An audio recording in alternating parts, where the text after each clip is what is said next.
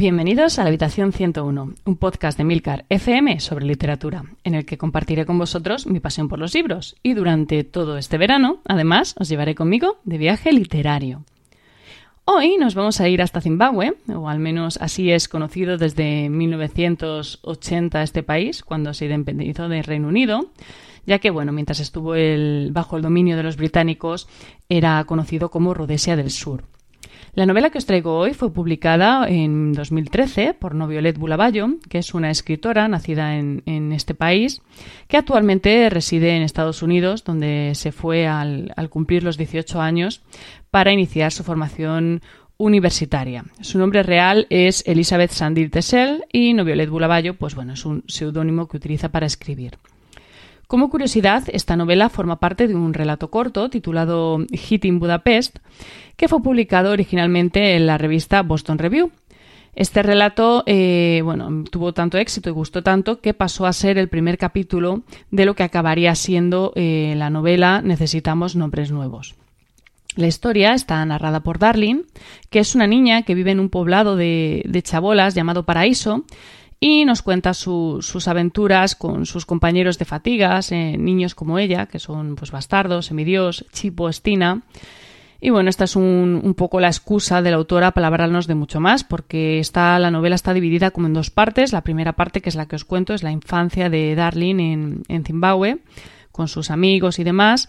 Y después tenemos una segunda parte, que es en la que Darlene eh, por fin viaja a Estados Unidos y bueno, cuenta un poco cómo es la sensación de llegar a ese sitio que, con el que tantos años había, había soñado y ver la realidad que esconde, ¿no? Utilizando la, voz de Darling, la novela va a ir hablando pues, de asuntos tan graves como puede ser el SIDA, siendo Zimbabue el octavo país del mundo con mayor número de infectados por esta enfermedad, de política. No olvidemos que Mugabe presidió el país desde la independencia del mismo, en 1980, hasta 2017, cuando renunció al cargo tras el golpe de Estado de Chihuahua.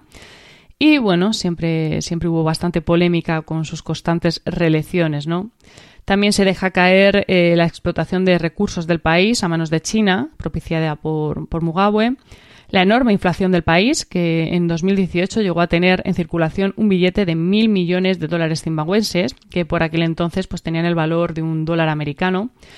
Y bueno, actualmente su, moneda es, efectivamente el dólar americano y los famosos billetes de billones de dólares zimbabuenses pues se venden a los turistas y doy fe de ello porque yo tengo un par, ¿no?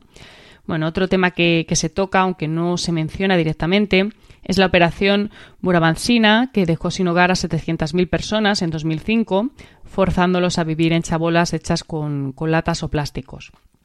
Y cuando digo que son temas que se tocan pero no se mencionan directamente, lo digo porque realmente en ningún momento se llega a mencionar directamente Zimbabue. Se señalan realidades fácilmente reconocibles, sobre todo si se sabe algo sobre el país, pero no se llega a nombrar nada directamente. O sea, si no quieres darte cuenta de que Zimbabue pues puede ser para ti cualquier país africano o incluso de cualquier lugar, ¿no? Porque no llega a nombrarlo en ningún momento de manera directa. Las historias que cuenta Darling son en apariencia sencillas, son pequeñas anécdotas, ¿no? sucesos cotidianos, pero contados desde una perspectiva que no sé, que desarma a cualquier lector.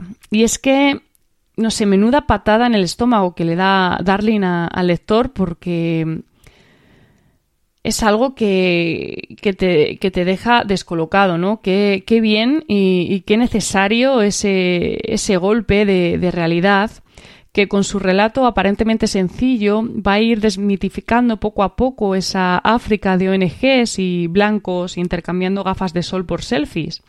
Nos va a mostrar la realidad de una infancia que se ha visto marcada por el hambre, por la pobreza, por unas situaciones que en el hemisferio norte no nos podemos ni imaginar.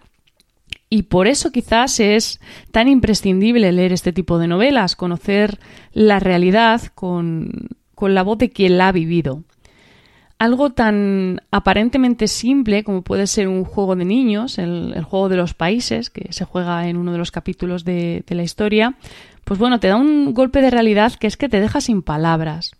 La autora no se anda con tonterías y reparte a diestro y siniestro. Carga contra su país de origen, que, critica bastante, con bastante dureza, como os mencionaba antes, pero también contra los occidentales, ¿no? Que, cargados de buenas intenciones y cámaras de fotos, en esto se hace especial hincapié, parten a, buscar la instantánea de una pobreza que no comprenden. Y bueno, por último, carga contra Estados Unidos, que es el país que, como os decía, tanto idealizaba Darling y que termina por ser muy distinto a lo que, a lo que ella esperaba.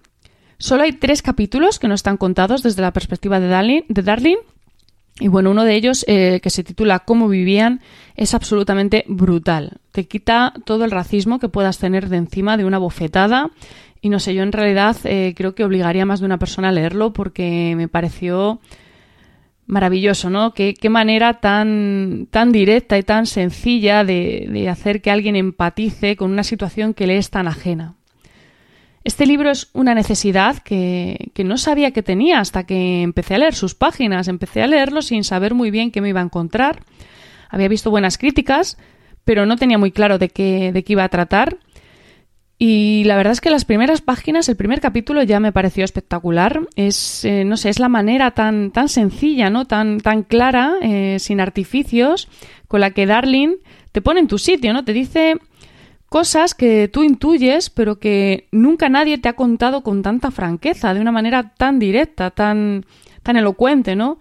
Esta novela a mí me ha parecido imprescindible, o sea, es ese tipo de novelas que necesitamos que se escriban. No sé mm, si puedo expresar o si estoy logrando expresar con palabras lo mucho que la recomiendo, lo he estado diciendo estos días en redes sociales, ya se la he recomendado a varias personas pero ahora mismo yo os diría que si solo podéis leer una novela de todo este viaje, bajo mi punto de vista debería ser esta. Esta novela, no se me ha maravillado, me ha parecido que está muy bien escrita, el tema que toca es muy necesario, muy fresco y en general es una novela que te quita mucha tontería de la cabeza, entonces, bueno, creo que es algo que, yo recomendaría mucho leer, sobre todo a, a las personas que viven más ajenas a estas realidades, porque supongo que el que lo viva a diario no necesita que se lo cuenten, pero bueno, quien no, que no lo ve, quien no lo conoce, pues quizás sí necesite que se le refresque un poco lo que, lo que es vivir una situación así, ¿no?